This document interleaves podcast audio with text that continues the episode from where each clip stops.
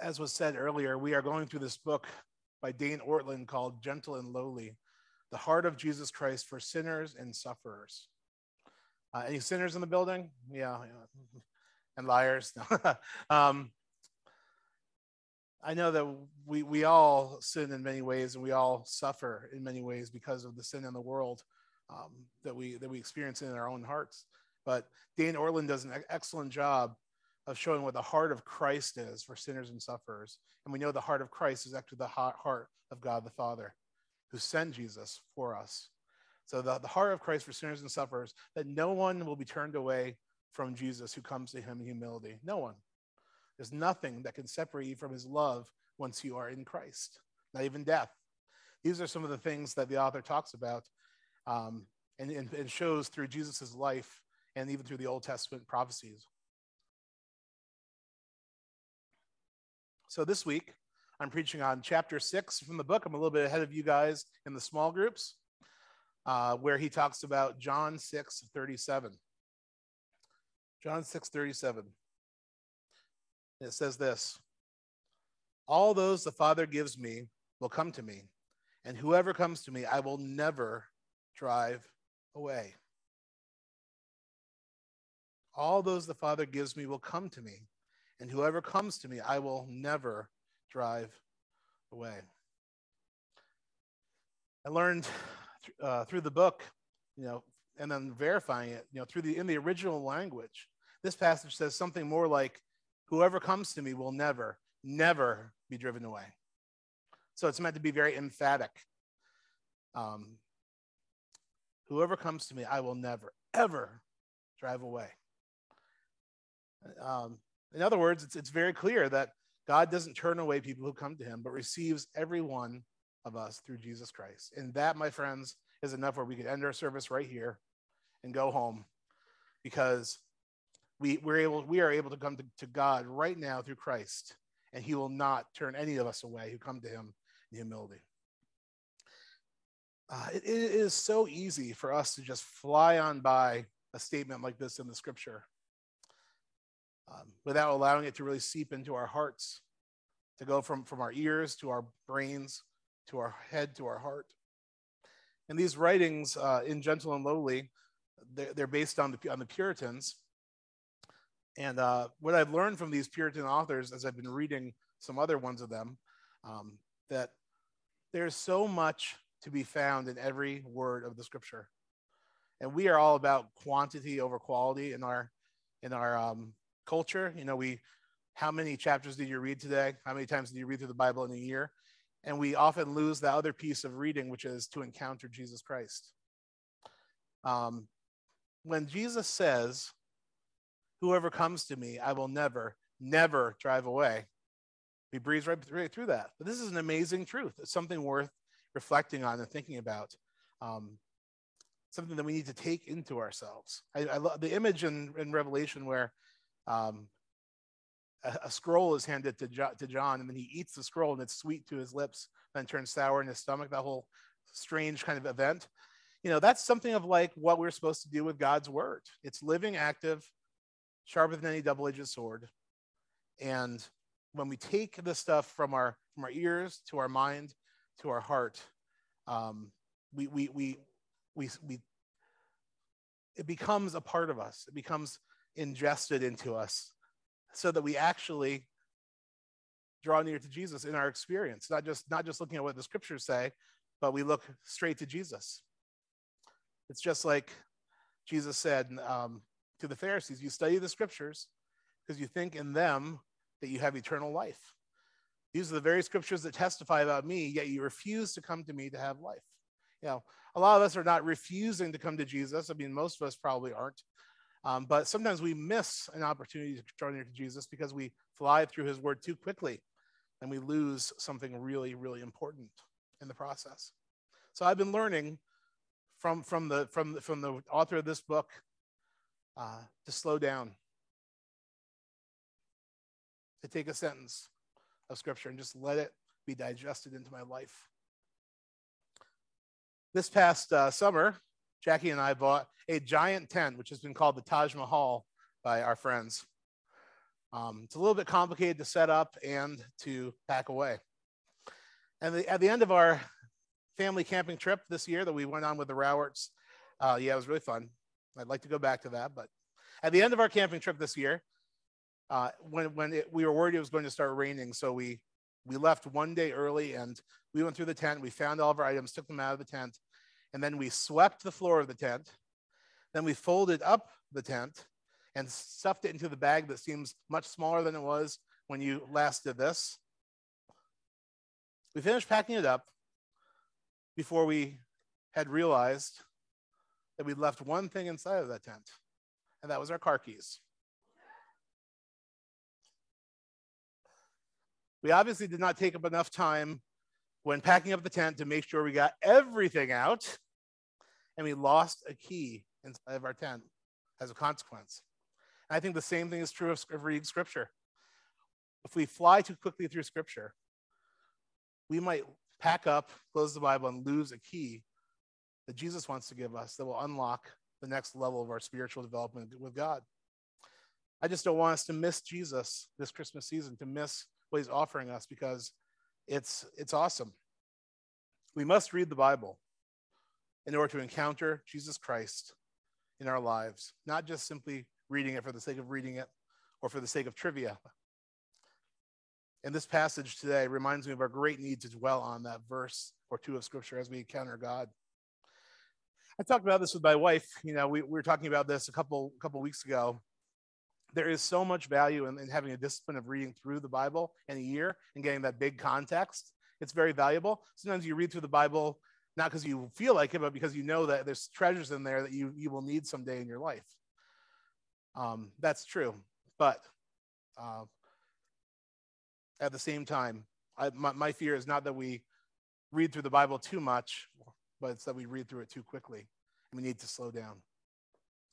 So here's our verse once again, John 6, 37, of which this whole chapter is based. All those the Father gives me will come to me, and whoever comes to me, I will never drive away. And what if you believe that?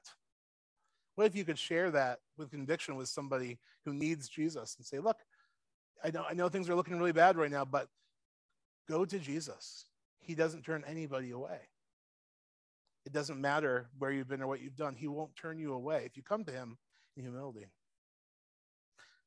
This passage, there's so much, there's so much in it. Um, but just to give a little context to, to that verse, in John 6, 1 to 15, first of all, Jesus feeds the 5,000 plus people using only five barley loaves and two small fish, which he does, borrowed from a young man in the crowd. You know, Jesus saw this big crowd coming towards him, looking for him to teach them. And the first thought that he had was, these people are hungry. They need something to eat. He, he cared about that need in them so, so deeply. And then he fed them all miraculously with leftovers. I mean, look in your fridge and look at your Thanksgiving leftovers.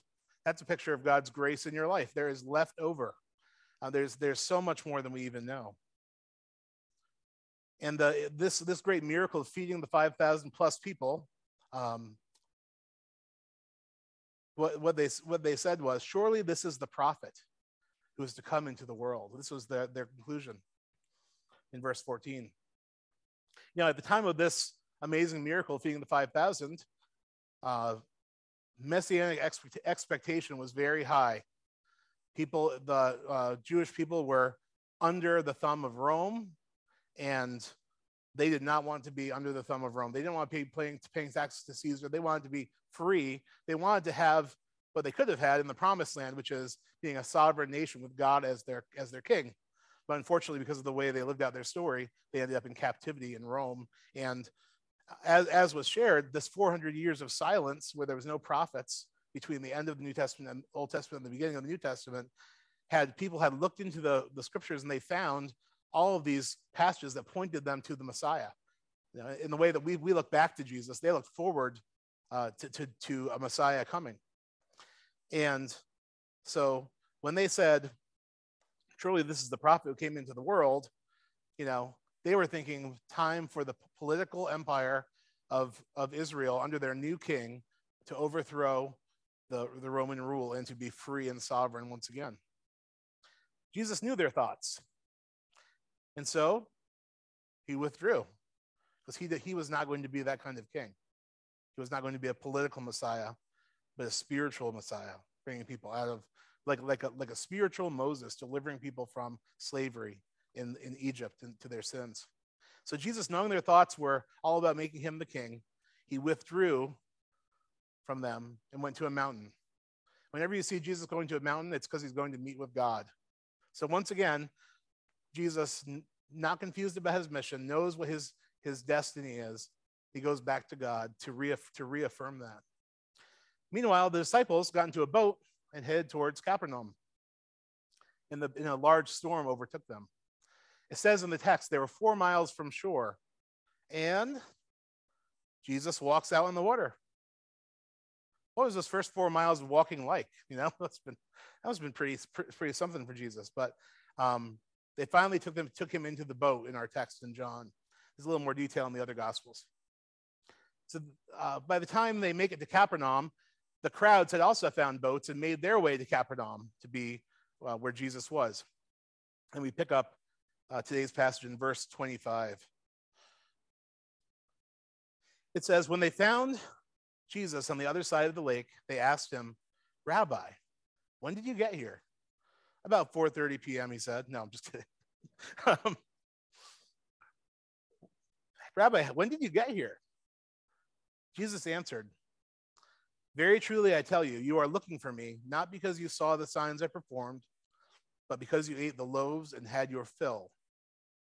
Do not work for food that spoils, but for food that endures to the eternal life, which the Son of Man will give you. For on him God the Father has placed his seal of approval. Then they asked him, What must we do to do the works God requires? Jesus says, The work of God is this to believe in the one he has sent. The work of God is to believe in the one he has sent. Verse 26 Very truly, I tell you, you're looking for me not because you saw the signs I performed, but because you ate the loaves and had your fill. The signs that Jesus performed were just that. They were signs with an air, big arrow on them pointing to Jesus being the Messiah. So he's saying, You missed the sign, but you enjoyed a good meal. Um, and they, they say, Well, what, what, what do we need to do to, to do the works that God requires? And Jesus says, the work of God is this to believe in the one he has sent, to believe in Jesus. That's the work that God requires. Um, they, they were looking for something much more material, something much more, uh, if you will, uh, physical, something that we can do to get to God. And Jesus says, He undercuts all of that work stuff and says, You know, the work of God is this believe in the one he has sent, believe in me. Now, Jesus knows the heart of every person in this crowd. Jesus knows they're, lo- they're looking for him not because they, they saw the signs pointing to him being the Messiah, uh, which clearly pointed to him and his identity, but they, they, they, they are looking for him because of the sensation of a miracle and the feeding of the 5,000 people. Jesus tells them not to work for food that spoils or a momentary miraculous feeding, but to work for something much less sensational, but much more meaningful. And the quote is Do not work for food that spoils, but for food that endures to eternal life, which the Son of Man will give you. For on him God the Father has placed his seal of approval. He admonishes the crowd to eat the food that endures to eternal life, which he himself will give to each person. In other words, don't just follow the sensation of these miracles, the multiplying of the loaves and the fish. The miracle is meant to actually point you like a signpost to, to me, being God's approved messenger. And that is why Jesus tells them instead, do the work of God, which is to believe in me, to read the sign, see where it's pointing, and believe in Jesus. Then they asked him, What must we do to do the work God requires? And again, believe in me. Very simple. This is a great reminder for us as well, I think. We also need to move sometimes beyond sensational things and to remember that our work in life is simply to believe that God sent Jesus for us and receiving all that Jesus wants to give us by his Holy Spirit, whatever he wants. you know, what we can do to do the works of God is up to us, but what Jesus, uh, giving the Holy Spirit, is up to Jesus. God sent for us, and He wants to fill us with His Spirit. It's as simple as coming to Jesus, no matter what miracles He does or does not do in your life. Um, whether life is hard or easy, whether there is suffering or peace, no matter how much we might have wandered, no matter how much we may have lost our way, to come to Jesus. That's the work of God. Come to Him. We must remember that our primary work as disciples of Jesus is simply to come to Him with an open and contrite heart and to believe that He came for us, to believe that He will not turn away anyone who comes to Him in humility. Verse 28. Then they asked Jesus, What must we do to do the work God requires? Well, I read that, sorry. Um, the crowd, you know, misses the mark of what Jesus is saying to them, and they say, What sign will you give us that we may, we may see it and believe you? Now, keep in mind, he had already done a sign for them in the feeding of the 5,000. So they said, What sign will you do that we may see and believe you? What will you do? Our ancestors ate the manna in the wilderness. As is written, he gave them bread from heaven to eat. Jesus said to them, Very truly I tell you, it is not Moses who has given you bread from heaven, but it is my Father who gives you the true bread from heaven. For the bread of God is the bread that comes down from heaven and gives life to the world. Sir, they said, always give us this bread. Then Jesus declared, I am the bread of life. Whoever comes to me will never go hungry, and whoever believes in me will never be thirsty if our faith is based on just the next answered prayer, the next miracle that we're looking for in our lives, if our faith is based on the works that we can do to earn God's approval, uh, we are always going to be um, disappointed. This crowd was already fed miraculously by a few loaves and fish, but they still want another sign, akin to the sign of manna in the wilderness at the time of Moses when God miraculously provided a strange food for the Israelites to eat uh, in their sojourn when they came out of captivity in Egypt. They want to see a sign like that. He says to them, The man in the wilderness was only a shadow of what God has now done in fullness, sending Jesus into the world. In fact, Jesus says that he is the bread of life. Whoever comes to him will never go hungry. Whoever believes in him will never be thirsty. Jesus is quoting a prophecy about himself in this passage from Isaiah 55 1, where it says, All come, all you who are thirsty, come to the waters, and you who have no money, come buy and eat. Come buy wine and milk without money and without cost, a free gift of God. Once again, the work of God is simply to believe and come to the one who he has sent, Jesus Christ, who will satisfy your spiritual hunger and your spiritual thirst, who will make atonement for your sins and walk with you daily. Jesus is, is teaching the people and us as well. Don't live from miracle to miracle. Don't live from answered prayer to answered prayer. Simply come to God, believing that He sent Jesus to you each day in all things. It's as simple as coming to God through coming through the one he sent, Jesus. Sadly, this is, this is not enough for the crowd, and it often is not enough for us.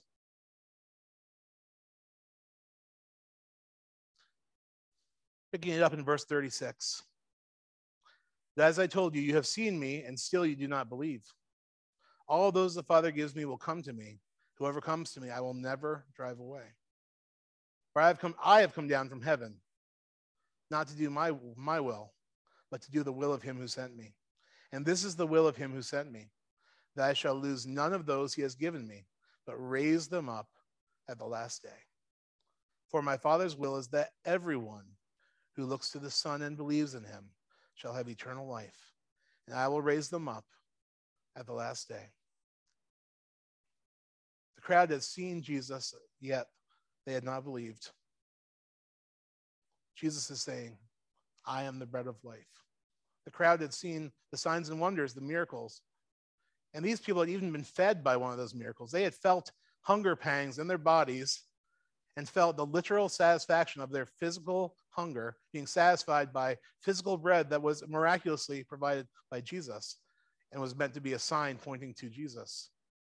But instead, the people craved another sign before they would believe. Jesus is saying, Remember when you were physically hungry yesterday? and, uh, and, how, and how I fed you?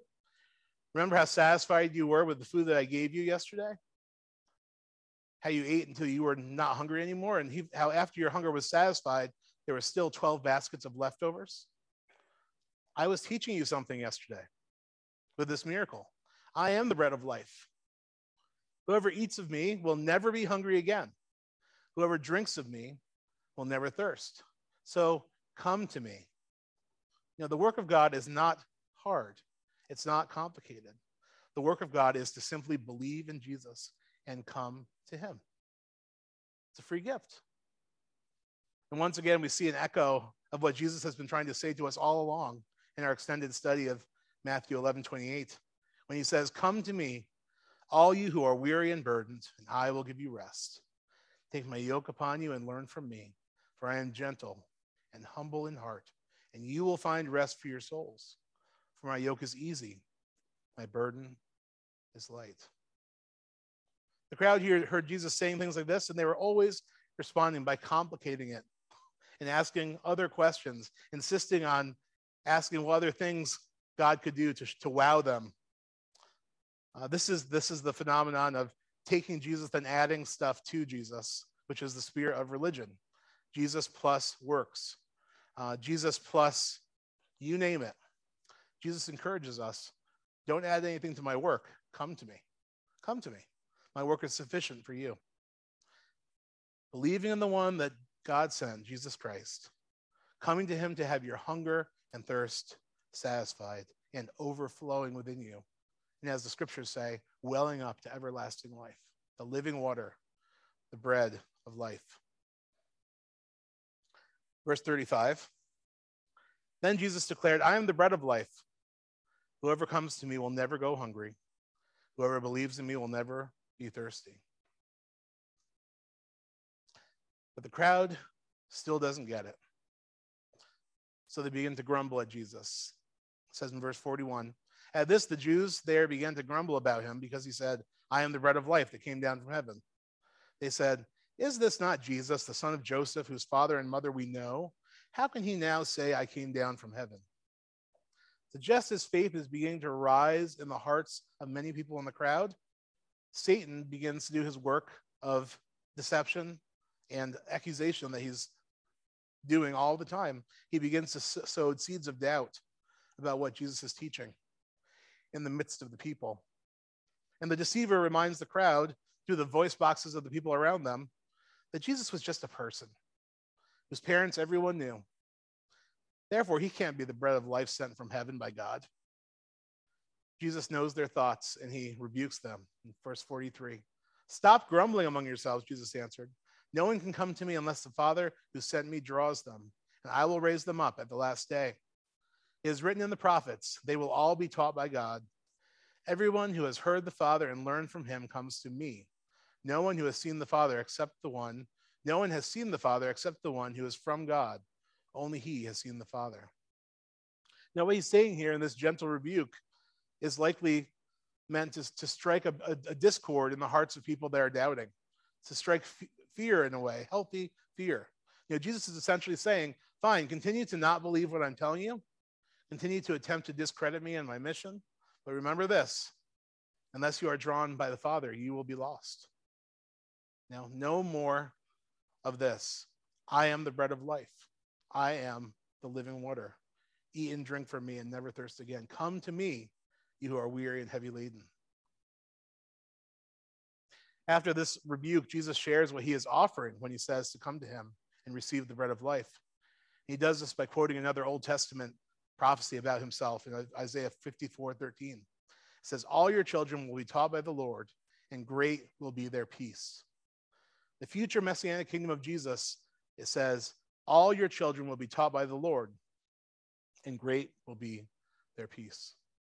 It seems to me that this Old Testament prophecy is just another way of saying Jesus, what Jesus is saying to the crowd.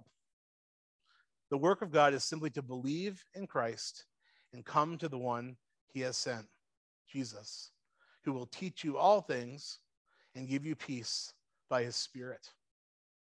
That's why um, it says in, in the epistles, call no man teacher, but the Holy Spirit will teach you all things, God's Holy Spirit. Now, God's salvation work is always a mysterious union of God's, God's choice and sovereignty and ours. God is mysteriously very much in control and sovereign over salvation. Yet, uh, where it says no one can see the Father unless God draws them. But also, it says anyone who comes to Jesus will never be turned away by God. Anyone at all who comes to Jesus will not be rejected. So God is working, and we are working by believing in the work of Jesus. And whoever comes to Jesus will never be turned away. Dane Ortlund says in our book the only thing required to enjoy such love is to come to him, to ask him to take us in. He does not say, Whoever comes to me with sufficient contrition or regret, or whoever comes to me feeling bad enough for their sin, whoever comes to me with redoubled efforts. He says, Whoever comes to me, I will not cast out. This is a promise that is provided to answer all the objections that our hearts can muster the, the, eject, the ejections from the, the crowd, um, the objections that uh, the enemy lobs at us. No matter what objection you have that keeps you away from coming to Jesus, this phrase, whoever comes to me, I will never, never drive away, is an answer. I love this, this quote from C.S. Lewis, um, where he said of Jesus, His compulsion is our liberation. His compulsion, his desire to, to save us is our liberation and our freedom. I encourage you to simply come to Jesus yourself this morning. Now, come to him and offer yourself to him, warts and all. Jesus does not require that we take a bath before we are showered with his grace. He wants to clean us, he wants to take care of us. Come to him just as you are in humility.